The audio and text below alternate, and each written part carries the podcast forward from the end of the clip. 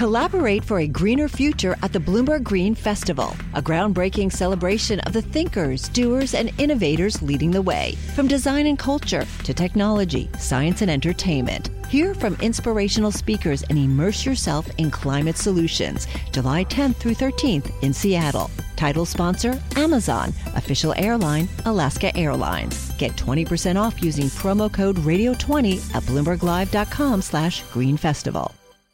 Paul, Welcome to, to the Bloomberg Markets Podcast. I'm Paul Sweeney alongside my co host, Matt Miller. Yep. Every business day, we bring you interviews from CEOs, market pros, and Bloomberg experts, along with essential market moving news. right, Find the Bloomberg Markets Podcast uh, so on Apple Podcasts or wherever you listen to podcasts and at Bloomberg.com slash podcast than Dan Ives over at Wedbush, who, as we know, is definitely someone who's a well known tech bull. And you actually released a Wait, you have to do a uh, fashion update this, before yes, you do, do anything. we have to take a look at this. Describe that shirt. And, and Dan, you know, we are shirt. streaming on YouTube, so you can't hide the shirt. It's out there. Okay. I love it. actually see the shirt. exactly. It's great. So you were talking to your clients about how you still see tech stocks gaining about 12 to 15% in the second half of the year even after this gangbuster rally that we've seen in growth stocks, obviously led by AI, tell us about your case when it comes to continued strength there in the second half potentially. Look, we believe it's a new tech bull market that's forming. And ultimately, as someone that's covered tech going back to 90s, this I view as a 1995 internet moment. In other words, Ooh, not a 1999 okay. yep. dot com bubble burst. You know, I believe based on everything we've done, this is the biggest transformational tech trend that we've seen. And we were talking about a trillion dollars of incremental spend that's now coming into the tech ecosystem, which is why, in my opinion, this is a green light to own tech. I think it's going to get broader and broader in terms of the rally. And, and many of the bears that continue to say this is hype, they're not talking to the CIOs, the CTOs, mm-hmm. the IT spend, where, Paul, I think it's something unlike I've ever seen.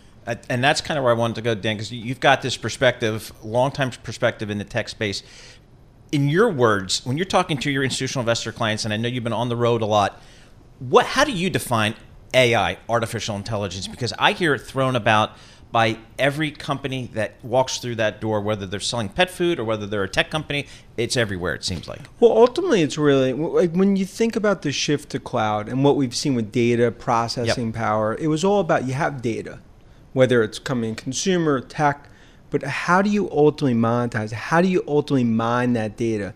When you look at the models coming out, of course, it's Nadella, Microsoft, ChatGPT really leading yep. NVIDIA in terms of the foundation. This is the start of what I'll call as an AI revolution. The use cases now that we're seeing, I'll just give you an example, developers, they potentially now could do things in an hour that took them three weeks advertising could ultimately there's there's use cases yep, things that could that. take yep. a month now could take basically two hours. And the and, and who benefits? It's the software, it's the chips, it's the ecosystem. That's why I believe this this is a gold rush that really is going to define, in my opinion, a, a, a new bull market for tech that's just starting. When you were talking about how you're having these conversations with these industry players, what specifically are they telling you, and where are those pockets of strength when it comes to, say, enterprise spending? Yeah, and, I think part of it is we go back. We sat here in January, right? Hard landing, dark clouds, Armageddon, the whole. So, so obviously none of that's happened. But now the difference is at enterprise, from a CIO perspective, they've gone from yellow light to now potentially green light, and you're starting to see ultimately they're looking they're looking over the road and they're not seeing cars company, and it's AI that today is less than one percent of IT spend we think next year that's potentially eight to ten percent. Mm, wow! And that's that's ultimately look in my view, and it's always and Paul I've talked about for decades, is that the transformational tech themes. If you put them in, and you talk about you know valuation downgrade today on Meta, you put them in a little PE box on some historical, doing your spreadsheet valuations from your office building. I get it. Yep. To me, you can't put them in that box. That's why ultimately you've missed the Apples, the Teslas, the Netflix, the Metas, and everything else if you don't understand the transformational growth theme. And that's why right now I think it's a fourth industrial revolution that's playing out. Now, what we've seen, and I guess it feels to me, Dan, that we are in the, the very top of the first inning here. And what we're saying, what we're hearing from people like you and, and from others in the tech space is just buy some of the really good tech names that, that receive the, the tech spend anyway. They're going to be on the forefront. When and, and that's a Microsoft, for example, and, and some others, and, and the chip companies.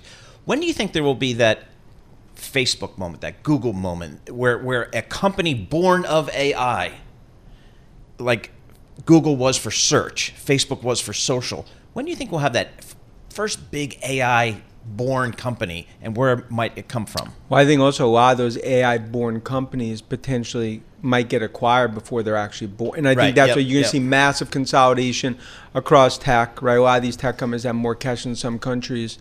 But then I think if you look at it by the I think over the next few quarters, we're going to have what I'll call that Apple 2007 iPhone moment that internet 1995 moment. We saw it with the guidance heard around the world from yep. Jensen, and Nvidia, the four billion dollar guidance raise. But I think that's what we're starting to see right now. So even when we come to earnings over the next month, of course, investors are going to focus on what numbers look like, guidance next quarter or two. But there's a much bigger story playing out here, and that's why I think a lot of these tech names continue to be rock or Gibraltar like. I'm glad you brought up Apple because there's a lot of companies like that where during the internet boom, you might not have realized certain companies to that would have benefited years later. Where do you think are the winners that might be getting overlooked, and where do you think potentially are the losers right now that are just behind the game? Sure, and I think when you look at Apple, Cook continues to play chess where others play checkers, and, and I think it's an install-based play, best install base in the world from a consumer perspective. iPhone 15, I believe, is going to be a mini super cycle. AI this is just the start of what's going to be that drum roll in terms of what I view as an AI app store over the next 12 to 18 months. I think that's being overlooked as an AI play. Mm-hmm. I think Salesforce being overlooked from an AI perspective. I do think you have some pure play AI names, even like you look at names like Palantir and others that are really from a use case perspective.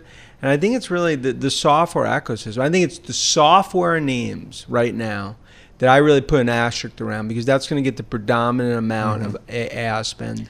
What about Adobe? Because I feel like that was a player maybe people weren't focusing enough on, and then all of a sudden we had that strong report when it come to that AI potential there.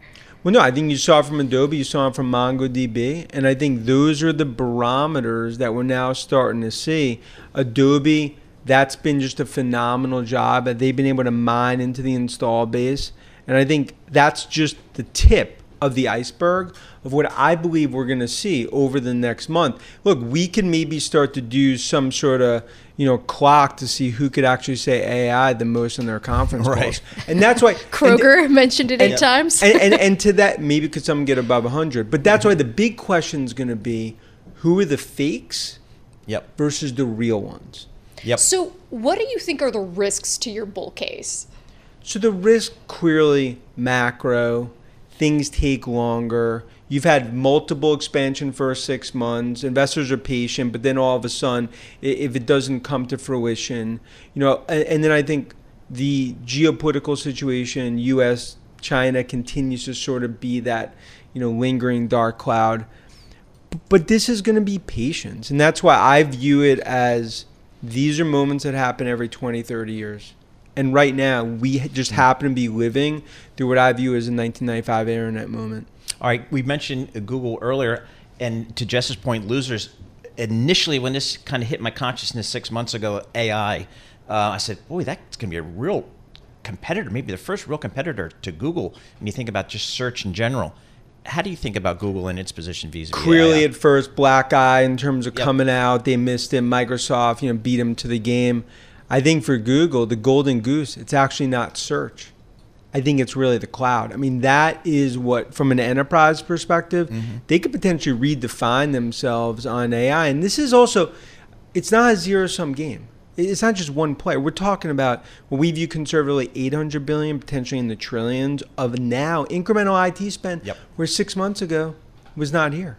Yep, just uh, it's extraordinary. And you got to think you know a, a winner like Google with, right. with the you know engineering chops, not to mention the balance sheet, will, will, will, be a player there. Hey Dan, thanks so much for joining. Thanks us. for having me. Appreciate you coming uh, you. in studio despite the shirt. Despite the shirt, um, it's good stuff. Uh, Dan Ives, he's a senior uh, analyst at Wedbush Securities, and what we love about Dan is a he's very clear in his his points and his convictions. Definitely, but he's, he's got the perspective to say, hey, let's put this into context of what we've seen in past cycles. Hey, he's and been doing this a long time. He's been doing it a long time, and uh, it's uh, certainly helpful to us newbies trying to get our, our heads around uh, what is AI. Looking at this market here, um, you know, kind of hanging in here. We're up about one third of one percent on the S and P 500, getting it uh, Nasdaq up about a half a percent. So uh, tech, as, as Dan has been saying for a long time, continues uh, to perform.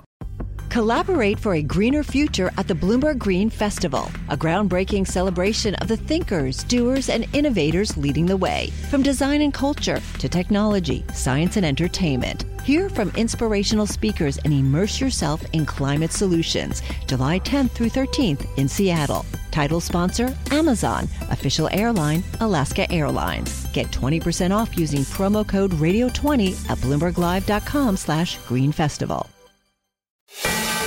You're listening to The Tape.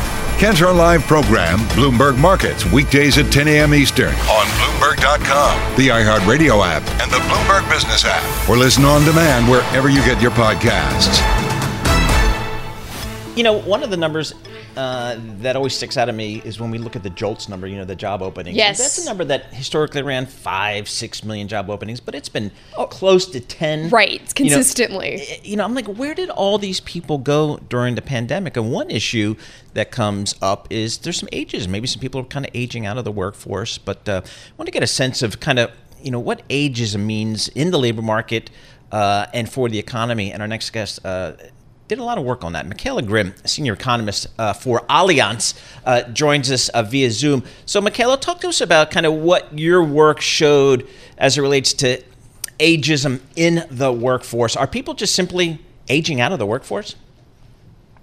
Um, what we saw, especially when we looked at the pension systems, where we see the need that people should work longer or um, should stay longer in the work in the working age population um, to cushion the demographic um, effect on the pension systems but on the labor markets as well is that when politicians propose the increase of the retirement age it's often answered with protests like we saw in France because people are afraid that they don't find a job in higher ages and that any increase in retirement age just means longer unemployment before retirement and in in the end a kind of a hidden pension cut.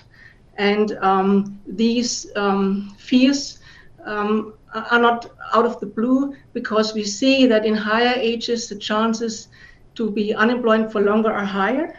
The long-term unemployment rates of the age group 55 plus are much higher than in the average workforce population between 25 and, and 54, for example.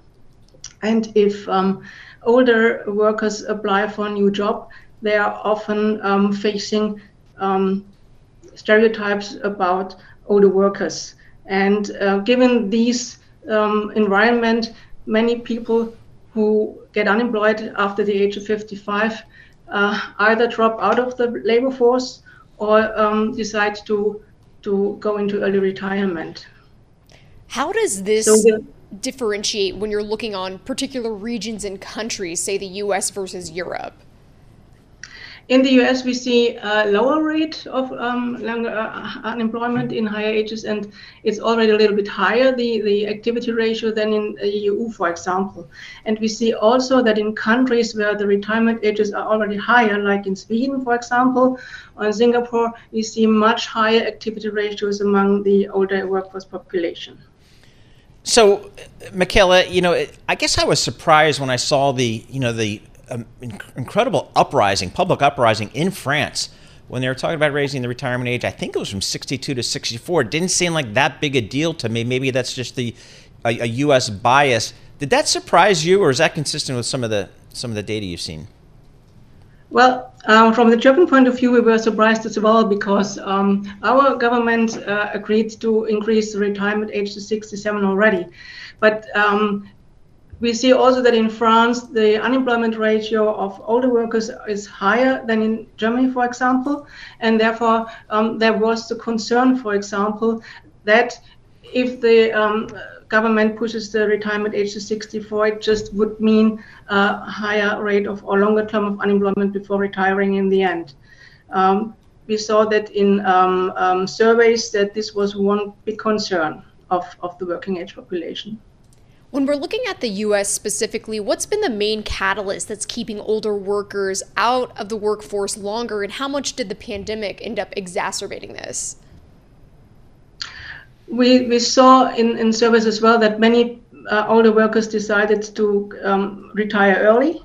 Uh, but we also see in, in, in surveys of, um, from RIP that uh, they face age discrimination um, that there's, exam- for example, a wish to participate more in um, training measures, that um, there is a wish to have more flexible working hours, to be able to choose where to work, um, to have more the chance to uh, work from home, to work remotely, and um, uh, still, I think companies or many companies that is only not only in the US, um, as we did not face the impact of demographic change um, until recently, and uh, uh, it, it, paused, for example, in many countries. Uh, and, and, now baby boomers start to retire. Um, now companies feel more the pressure to adapt to the needs of an aging workforce population. That was not the case in recent years. Um, therefore, I think since many workers since uh, still face age discrimination, um, the step to say, okay, I, I, drop out or take a lower paid job, or even I have to take a lower paid job that does not uh, fit to my qualifications, then early retirement is an option. What subsidies or what support, I guess, can governments provide companies to maybe, you know, hire more older workers? Um, is there anything that is there a role that governments can play in this? Uh, well, we've seen some countries there are already um, kind of um, advertising campaigns in place, like in Singapore, where the that there is a company the government tries to to push for a, a cultural change. Um, for change of the perception of older workers. But what uh, governments can also do, as we see a need for reskilling, for upskilling, for um, lifelong learning, it's especially um, smaller companies who often cannot afford, for example, these kind of measures. So it would be one measure to uh, support companies uh, when offering training um, um, trainings for their workers. It could be also possible to support um, subsidy or grant subsidies of, uh, when um, employing um, older workers coming from long-term unemployment. It would also be a measure to support part-time employment, uh, it could be a measure to say, okay, um, we reduce uh, contribution rates or taxes um, for um, workers after after a specific age. Yep. Then other measures could be when we look at the pension systems um, to make it possible to combine work and, and, and retirement, part-time retirement, or as I said, to um, come get away right. from the mandatory retirement age, make retirement ages more flexible, and and for example, grant a right um, to work. Yep.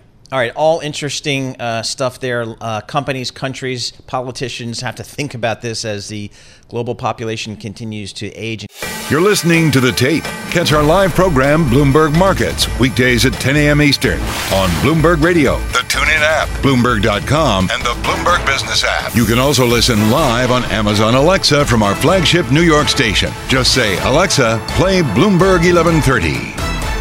I want to get straight to our next guest, who's a veteran investor, George Ball, chairman at Sanders Morris Harris, joins us on Zoom to discuss all things markets and his stock picks. You know, just when I came on Wall Street in the mid 60s, George was, I believe, the chairman of Prudential Bache, Ooh. which Bache and Company preceded it, and then Prudential bought Bache, uh, one of the the top firms yeah. on the street. And I'll tell you what, one of the best research departments on, on the street at the time. And we're excited for him to be here. George, I wanted to pick your brain because in the last couple of months, you had been making some comments about how you thought the big tech rally had run its course, but you still were thinking the broader equity market would approach new record highs this year. Are you still thinking that'll be the case for the second half of the year?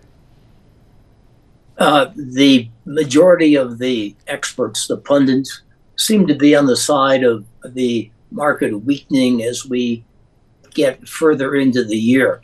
Uh, there's a bit of a war between what I call Morgan Stanley on the one hand, which is uh, predicating a 180 some dollar earnings on the S&P 500, and then the more optimistic 220 plus S&P earnings estimates of, of Goldman Sachs, uh, with again the majority of the experts, and they are smart people, uh, falling on the the more negative camp. Um, I do think that they're wrong, um, and uh, by the way, I'll, I'll say that the my uh, entrance to Wall Street was more in the 1970s and the 60s, but back then, uh, way back then, uh, five percent interest rates were were common. They were accepted by business, and businesses operated very profitably with comfortable profit margins uh, with interest rates at five percent. That's happening again today. Over the last decade, we sort of forgotten that uh, managements and consumers and, and the economy can live all right with interest rates at a 5% or so level. Um, and that, I think, is an optimistic note for the market and earnings and the economy going forward.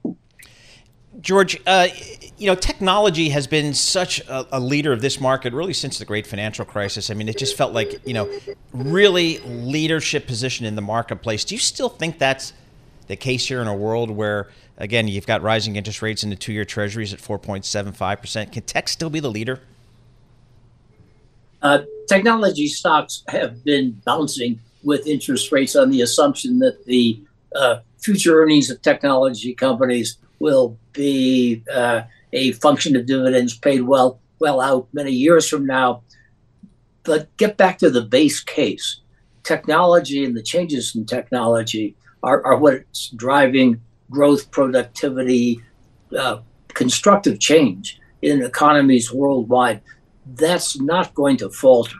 Um, my supposition is that the big, big uh, technology companies, the Fang Pluses, the seven stocks that have driven uh, almost all the gains in the uh, uh S&P this year, are so darn big that they can't grow very rapidly anymore.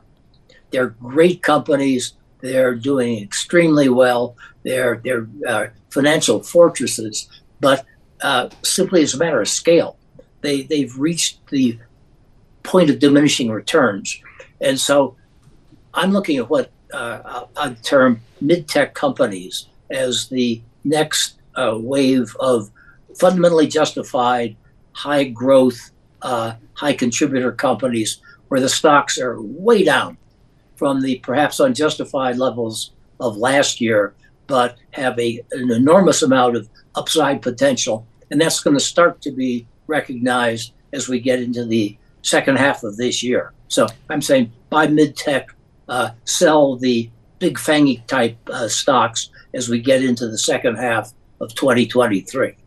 Hey, George, you've held, held leadership positions on Wall Street for decades. Uh, again, going all the way back to uh, E.F. Hutton and, and Bache, some of the all-time iconic brands on Wall Street. What's what's your view of the business of Wall Street these days? Uh, the business of Wall Street is much more commoditized these days than it was back then. But it is still the uh, fount from which money for companies uh, to grow and to do, uh, expand and to diversify uh, comes. And it's also probably the best place for individuals to uh, put their savings, their excess cash uh, to work. So Wall Street continues to be a marvelous place, much less humanistic than it used to be uh, but vital to the American economy. And by the way, one of our, our big national advantages uh, it's it's uh, uh we have the ability to create uh, money for growth much more efficiently than other economies, and it's apt to give us a competitive edge that uh, extends into the next twenty or thirty years. With that said, George, we got to know what are your top stock picks? Well, again, consistent with my mid-tech uh, uh, uh, theory, um, I, I, would use as example specifics, but also as examples. Uh, Teladoc. Teladoc reaches over 50 million Americans. Uh, it's a company that is not yet profitable, although it's cash flow positive. If they can take just a fair slice of their client or patient base and convert it to a subscription model at uh, fair economic prices. They have enormous ability to earn a great deal of money. Um, Trade Desk uh, is what the ad agencies were back in the 1960s and 70s when I started. Uh, Trade Desk is a way of placing advertising or uh, uh, seeking advertisers on an efficient basis, and its ability to grow uh, exponentially over the next 10 years is, I think, almost uh, uh, unrivaled. Uh, Mercado Libre, the yep. Amazon of South America and Central America, is very profitable, but it's just scratching the surface. So that's a trio of mid-tech companies. They're sizable, but they're but they're they're converting from a uh, revenue growth model to a profit growth model. George, one of the uh, themes that's really come into this market over the last year or so is artificial intelligence, AI. And we had a, a well regarded Wall Street analyst earlier says this is like the 1985 internet aha moment or you know kind of like when a google came on and we said oh boy this is a big moment for the internet. Um, he said it's something akin to that. Um, how do you view this thing called artificial intelligence ai it really seems to be the theme of, some, of the tech world these days um, I'm going to sound like an old fogey, and that that, that, that really bothers me. I don't want to do it. I'd rather take take a different view. Yeah, AI is a marvelous step forward because it's going to give people access in multi dimensions to all of the wealth of knowledge of uh, uh, of the world, uh, and it will write things, it will seek things, it will display things brilliantly and very helpfully. But but it, but it is not predictive. It is a look into the database of what's known up to now. And so I don't think it's going to be transformative in the sense of being the fuel cell of growth, the way many people are uh, uh, predicting. I don't think it's a fad or a bubble, but I think its uh, importance in the economic future of our country and, and of the world is overstated. Uh, you, yeah, the past is instructive, but it's not predictive. Uh, and so AI is important but not transformative in my perhaps geriatric view. No, it's a perfectly relevant view. And but lastly, George, I have to ask: Are you in Aspen, Colorado, right now? Uh, no, I'm in Basalt, Colorado. If you can't quite afford to be in Aspen, you go 10 miles down the I road. Was, to, all right, wherever you are in Colorado, I'm that's just, where I am. All right, wherever you are in Colorado, I'm just going to suggest you might be a little overdressed. You look very solid for Wall Street, but I think for Colorado and and for Bloomberg markets, Ne- next time you can certainly go a little bit more casual if you're in Colorado. Uh, George Ball, everyone, uh, just uh, li- literally an iconic person uh, on Wall Street. Uh, he's the chairman of Sanders Morris Harris, but has really been a leader on Wall Street for decades. I mean, CEO level leader, uh, and it's just amazing the career he's had. Again, go, it goes all the way back to E.F. Hutton, and you kids can look that up. Uh, Bache Company, another fantastic firm, bought by Prudential Securities when it became Prudential Bache and then Prudential Securities, and again, one of the leading firms on the street. So George has seen it all. We appreciate getting a few minutes of his time. The countdown has begun. This May, a thousand global leaders will gather in Doha for the Qatar Economic Forum powered by Bloomberg, held in conjunction with our official partners, the Qatar Ministry of Commerce and Industry and Media City Qatar, and premier sponsor QNB. Join heads of state, influential ministers, and leading CEOs to make new connections and gain unique insights. Learn more at QatarEconomicForum.com. You're listening to The Tape, Kantar Live program, Bloomberg Markets, weekdays at 10 a.m. Eastern on Bloomberg.com, the iHeartRadio app, and the Bloomberg Business app, or listen on demand wherever you get your podcasts. All right, let's talk about our good friends at Amazon. We've all got boxes probably sitting in front of our doors as we speak. Uh, our good friends at Amazon. And then there's a little thing called Prime. I'm a huge fan of Prime. Oh, you get I love free it. delivery, you get some of their audio, their video service, all kinds of stuff kind of wrapped up in there. Uh, but apparently the FTC is taking mm. a look mm. at this thing. Matt Schettenhelm, uh, he's a senior litigation analyst. That means he's an attorney, uh, but he's come over from the dark side and is working on Wall Street and giving us some good research uh, for Bloomberg Intelligence here. Matt, talk to just describe what the issue F, the FTC has with Amazon and its Prime business. Yeah, Paul, we saw this this emerge somewhat surprisingly last week when when the FTC filed this lawsuit on Wednesday alleging that Amazon has tricked or duped millions of consumers into signing up for for Prime and, and, and in particular for the automatic renewal of, of those Prime membership.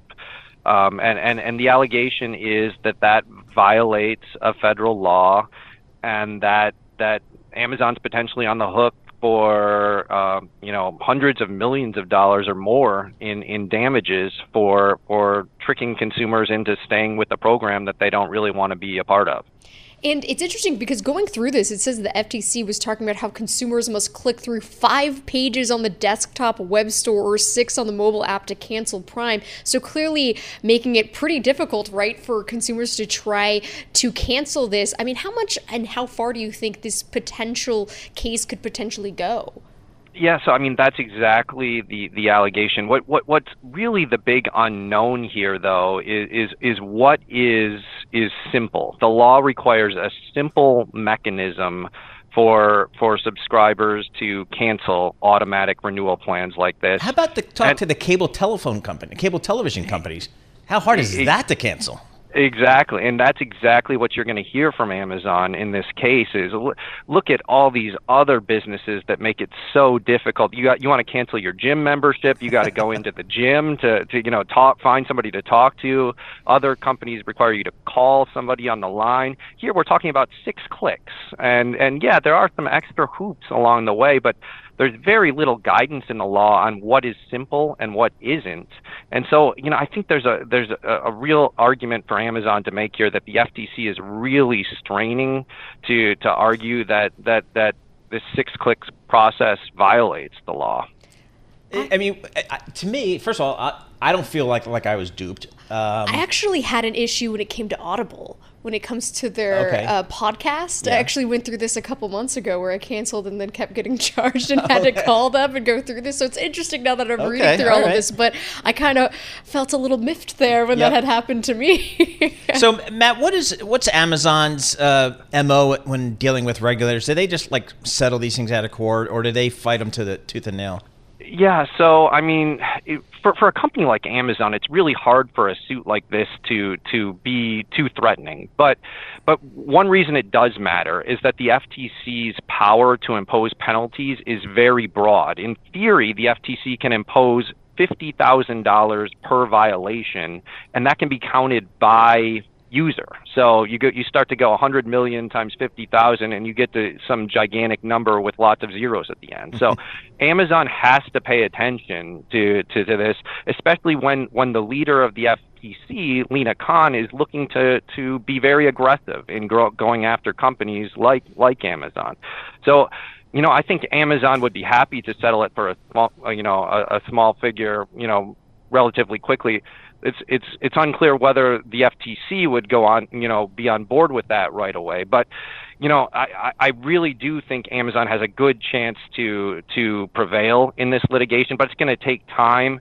And so I, I do expect it to play out for a couple of years um, be, before we see a resolution. But it's really hard to see the FTC winning a material damage amount against Amazon here ultimately. So the timetable, like you said, being potentially a couple of years when it comes to this.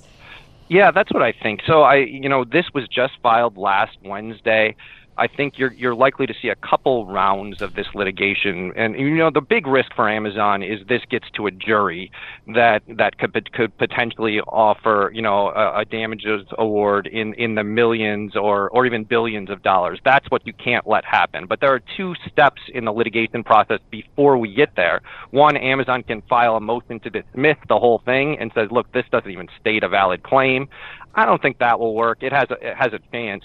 But then, even after a, a year or two of discovery, when they dive into the evidence, Amazon can say, look, F- the FTC collected all this evidence, and there's still not a, a, case that should go to a jury. That's when I think Amazon has a really good good argument to the judge to say, look, Amazon's process may not have been perfect, but it, you know it's probably enough to qualify as a simple mechanism under this unclear standard under the law. So yeah, I think that's going to take a couple of years before we, we see any action, and certainly before it goes to a jury in, in a trial-like setting. Hey Matt, we've been talking to, to Jen Rie, who covers antitrust for Bloomberg Intelligence, and just talking about kind of the, the regulatory environment out there for businesses, particularly big tech, and it's really tough for big tech companies to really do anything here. From your perspective, from the litigation side, what's the environment like out there for business? Is it is it tougher to do business? Is the government really uh, taking a harder line? It, it's certainly there's been a change certainly in you know the past five to ten years. Well, in, in Washington D.C. on on the regulation side, you know we had this idea that for, for for a couple decades, like it's best to get out of the way of the internet, let the internet thrive. Everything has sort of changed in, in terms of policy, in terms of, okay, maybe we went too far in that direction. And you're seeing the same thing on the litigation side, where class action lawyers the opportunities to go after companies like like like Meta and Google for you know potentially addictive social media. You're seeing Section 230, the liability shield that has long protected these companies. Suddenly, people are suggesting maybe we, we've we've read that liability shield too broadly. Maybe we should be able to sue these companies uh, uh, about harms. And so it, it's a it's it's an onslaught of, of different attacks that they didn't face five or ten years ago. That doesn't mean they're going to lose these cases. The, you know, the companies have strong defenses to a lot of the claims, uh, but it's definitely a more difficult environment than it was a couple years back. And that's why Bloomberg Intelligence has a bunch of analysts and lawyers and smart people down yes. in Washington with their fingers on the pulse of what's happening down there. So they can provide some very valuable research to Bloomberg customers. So Matt Schettenhelm is certainly one of them. He's a senior litigation analyst for Bloomberg Intelligence based down in Washington D.C. So we'll have to follow that for Amazon. The numbers, you know, relative to its market cap aren't material, but it goes to you know one of their one of their core business practices here. So we'll see how they uh, continue to fight this. But again, it's tough to fight the government, the Federal Trade Commission. But I guess if anybody can do it, uh, it's Amazon. You're listening to the tape. Catch our live program, Bloomberg Markets, weekdays at 10 a.m. Eastern on Bloomberg Radio, the TuneIn app, Bloomberg.com, and the Bloomberg Business app. You can also listen live on Amazon Alexa from our flagship New York station. Just say, Alexa, play Bloomberg 1130. Let's get right to our next guest because we got him live in studio. Yes, Jess. in this studio. I love this. I know. Kevin Tynan, senior automotive analyst for Bloomberg Intelligence. He's based down on our Princeton campus, uh, but occasionally he gets up to the big town. Uh, Kevin, thanks so much for joining us. Um, lots of ways to go here, but first I got to start.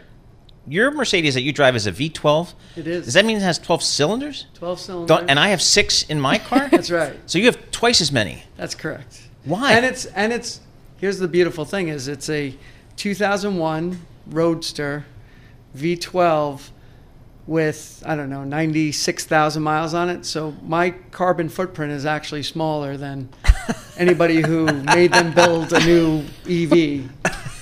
all right, that's all right. So I had to clear that up there. I thought I was a tough guy with six cylinders, but you got you're driving around twelve. Great. All right, let's start with Ford. Ford cutting some jobs here.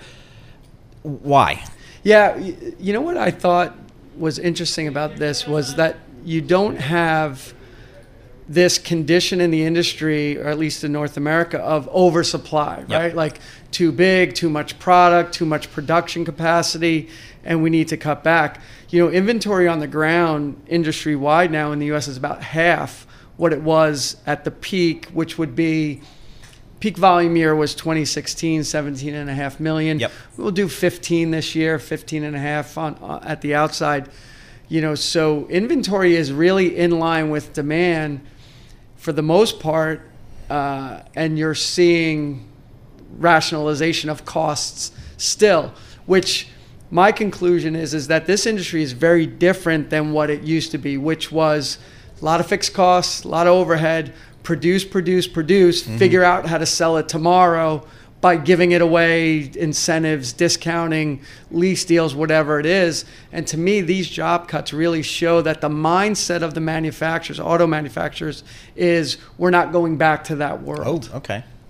I wanted to turn toward Tesla because we are seeing its stock higher more than 1% today, so that is pushing discretionary shares higher and obviously it's weighting in the S&P 500 close to about 2%. We did see that downgrade from Goldman Sachs on Tesla earlier this week just because of the difficult pricing environment, but we saw that huge run Tesla had been on uh, that was snapped earlier this month. Obviously it was a 13 session span. Stock gained over 40%. I know that Paul's been watching RSI levels very closely So it actually got to around 88 per, uh, 88 earlier this month, uh, obviously above 70s that overbought level. But what are you seeing when it comes to Tesla's stock there? And does it make sense that we've seen a little bit of a pullback after such a strong run like that? Yeah, well, the difficult part, you know, as an analyst is to is to make sense of what the Tesla stock does. It's its own product, right? Um, compared to what the fundamentals of the company or of the industry are.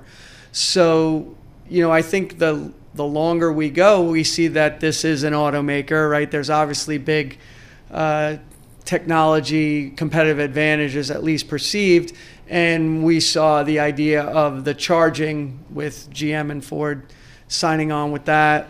That pushes the stock price higher, but ultimately, this is an automaker with automaker demand issues. I was actually driving around with my wife this weekend. and we drove by one of the malls, the Quaker Bridge Mall, oh, and yeah. there's there in the parking lot there's overflow Tesla inventory as far as the eye can see. I actually made her pull over and I got out and took pictures for myself. But you know, so so when you look at it in the in, in from the perspective of a metal bender that needs to produce and sell, um, and you take some of that technology angle away from it, you're going to have those periods where the stock just just adjusts. Yep. And then you're going to have periods where there's an announcement and it makes a big difference to the upside. And one of the things I don't, I'm still trying to get a sense of is if I were a Tesla investor or, or an analyst, is kind of where it fits into a world that's going completely electric. And I, they get all the credit in the world for being first and being really, really, really good. But in a day, it's as you suggest, it's a metal bending business, and Ford, GM, eh, VW. So when I think about Tesla, Rivian, Lucid, all these other ones, how do you think this industry is going to shake out? Yeah, I think we we're through a period where where markets investors talked about the auto industry like it was the tech industry or or these were tech companies and they always have been right automakers have always been ahead of the curve technology wise developed some great things over the years and i think there was this belief that because of tesla that this entire industry was now all of a sudden a technology industry. So what you get is you're either going to get every other automaker that is essentially doing and can do the same things yep. as Tesla be considered tech companies and deserve those valuations mm-hmm. or you're going to get the ones that had the wild technology valuations you know recalibrated down yeah. to automakers and I think that's the that's the greater likelihood. Ford and GM are never going to be and have never been valued like that. And I think the reality would be more that the EV and technology companies would be valued more as automakers than the reverse. And our friend Matt Miller actually interviewed Ford CEO Jim Farley about a month ago. It's actually toward late May about cost cuts, auto prices, EVs, when it comes to Ford in position to some of these other competitors that we're talking about, and obviously its outlook for the next few years, do you think that's sustainable and, and do you think it could happen? Well, yeah, I mean, I think profitability is going to drive adoption, right? Um, these these are automakers. The legacy automakers are making a lot of money doing what they're good at, which is trucks and SUVs and then being asked or forced into this transition to EV when it's not really ready. And I understand the concept of disruption, and that's what happens, and some things are messy during the transition. But you know, during the period where we transitioned to truck from car, that was profitable on the first day, mm-hmm. right? So now you have, you know, Tesla leading the way, but the government's starting to get involved with uh, credits and infrastructure spending, motivating the consumer to demand these things that the manufacturer can't necessarily make money on just yet. And it's and it's a it's a messy transition period right now because you don't want to give up profitable things to do unprofitable things in this market right now. You know, I drove the Ford F one fifty electric one, and a it's first time I drove a pickup truck, probably the last.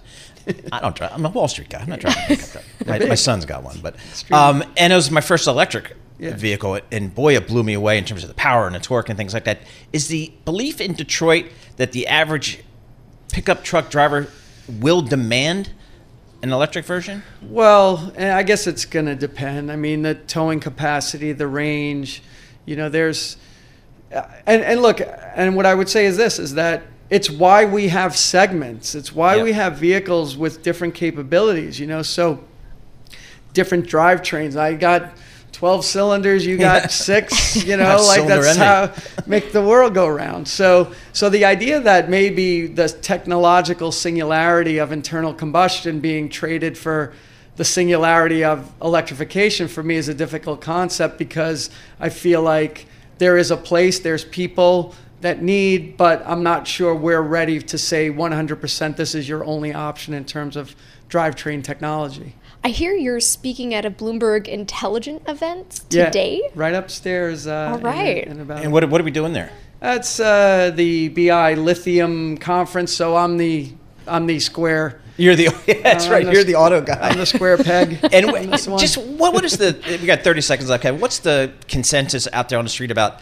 Lithium batteries are we is there going to be enough stuff are we going to be able to get them all and no that's and that's one of the things and i was out last week speaking at a couple of dealer conventions, uh, Louisiana dealers, uh, Virginia dealers, and uh, that that's the big question. Is you know we hear this hundred percent by whatever date, uh, you know, and and it's um, when you when you total up the market share and the volume, it just doesn't compute with the materials that right. we have access to. You know, and and the most cynical of them would say look, we're essentially trading our dependence on foreign oil for yep. our dependence on China materials yep. at this point. Yep. Um, but a lot of people don't want to talk about that. but you will. Yeah, yeah that's why we bring Kevin along. Kevin Tynan, old school auto. Kevin Tynan, senior automotive analyst for Bloomberg Intelligence, joining us here live in our Bloomberg In Interactive Broker Studio. We appreciate that. You're listening to The Tape. Catch our live program, Bloomberg Markets, weekdays at 10 a.m. Eastern on Bloomberg Radio, the TuneIn app, Bloomberg.com, and the Bloomberg Business app. You can also listen live on Amazon Alexa from our flagship New York station. Just say, Alexa, play Bloomberg 1130 one thing we don't talk about, we probably should, because it's, it's significant, uh, you know, asset class, if you will, alternative asset class, which is jewelry. Yes. our next guest can help us do that. Ankur Daga joins us. He's the CEO of Angara, uh, and he joins us here in our Bloomberg Interactive Broker Studio. Um, Ankur, thanks so much for joining us. Absolutely, great to be here. Tell us about your company. What do you guys do at Angara? Um, so we specialize in colored gemstones, so ruby, emerald, sapphire. We are vertically integrated, so we do everything from buy from the mines, cut and polish gemstones, design jewelry, manufacture jewelry, and retail over the web in over 30 countries. And you grew wow. up in the jewelry industry. Talk to us about how you got started. Yeah, absolutely. So I, I did from the age of five. I was going to my dad's wholesale business, and, and I initially vowed that I would never come back into the industry because I thought it was quite antiquated. Uh, and like Paul, I worked at Credit Suisse before, and then McKinsey. My largest project at McKinsey was turning around a jewelry retailer, and I was like, wow, there's a lot of opportunity here, and then there we are. All right, explain to me this thing. I know nothing about it. You know, I'm going to say natural mined diamonds versus lab grown diamonds. I didn't even know there was really a thing for lab grown diamonds. Talk to us about lab grown diamonds. Yeah, so they've been gaining popularity over the last three years. So 2018, the FTC said a lab grown diamond is a diamond just like a natural diamond is. The only caveat is you have to disclose that it's lab grown. Since then, the industry has really taken off. So in 2020, there were roughly 2.3% of all diamonds sold. Now they're over 10%. Uh, and, and, the growth rate obviously is, is fantastic, but in terms of unit volumes, even more so now. Um, I think part of why they are so attractive is now they are trading at 75% to 90% cheaper than their natural mined equivalent. Really? And what and what do they look like? How do they? So they are the optically, physically, chemically identical to natural. Um, so they really are a perfect substitute. So what's that done for the price of natural diamonds? That is that is a significant issue. So our industry generally has not been prone to technological disruption. Right. This is the first time. So over the last 12 months, diamond prices have gone down anywhere between 18 and 24 percent, uh, and I think they're going to go down by another 20 to 25 percent over the next 12 months. And how did COVID play into that in the direction of diamond prices? So COVID was another anomaly for us, as many other industries. Um, asset prices for diamonds specifically went up by 25% between, let's say, June 2020 and June 2022.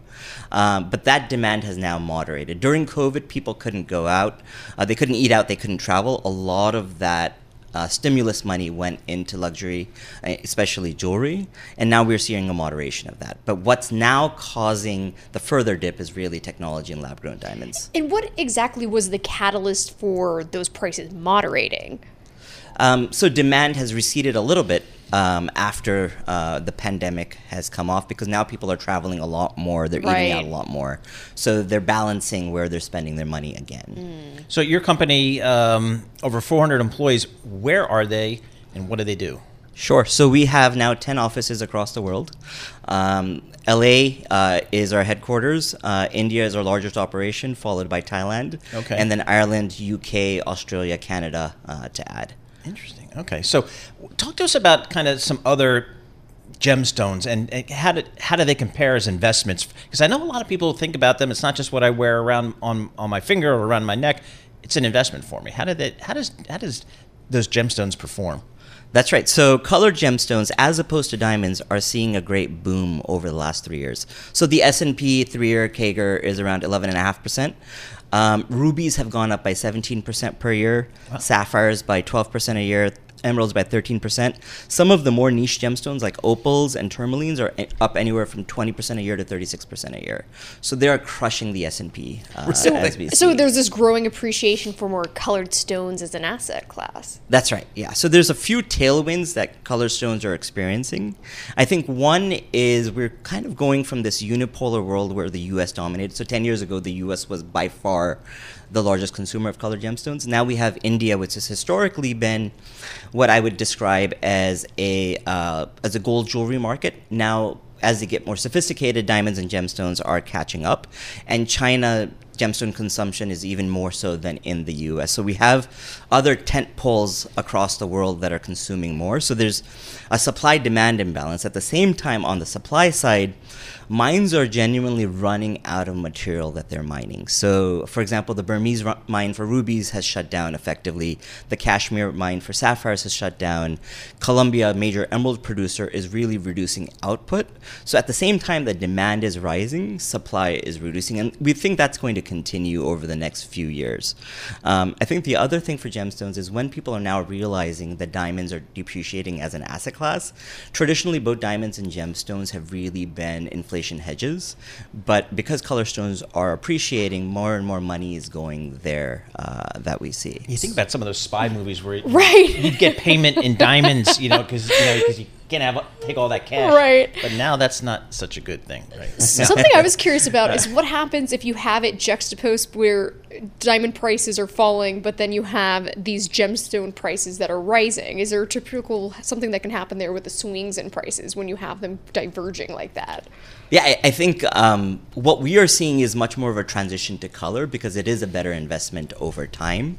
The other thing is, I think, just in terms of culturally, color is becoming much more uh, commonplace. So, for example, Rolex, Audemars Piguet, Patek Philippe, their higher end watches, their most coveted watches, now have gemstone bezels around the, the mm. dial.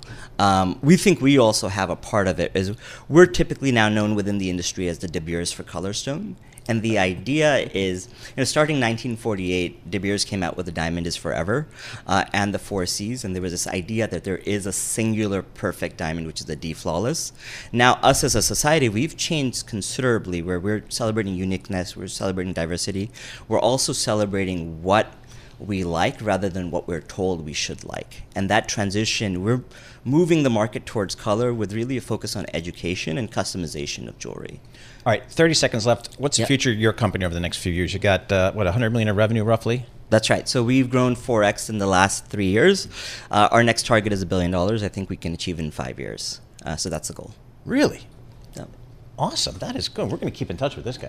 I mean, Bring it back. yeah, awesome. That, well, congratulations. Fascinating discussion. I learned a ton there, uh, particularly about the lab grown diamond prices. So, do you, I mean, do you go to your fiance and kind of slip in a like real diamond, but it's a lab grown one? I don't know. What do you do there? I mean, look at these emeralds. This is my birthstone, so I keep looking at that. Up about 13%. yeah, good stuff. All right, Ankur Daga, thanks so much, CEO of Angara, joining us here live in our Bloomberg Interactive Broker Studio, talking about the, the jewelry business. Fascinating discussion. We will follow uh, Ankur's company going forward. Thanks for listening to the Bloomberg Markets Podcast. You can subscribe and listen to interviews at Apple Podcasts or whatever podcast platform you prefer. I'm Matt Miller. I'm on Twitter at MattMiller1973. And I'm Paul Sweeney. I'm on Twitter at PT Sweeney. Before the podcast, you can always catch us worldwide at Bloomberg Radio.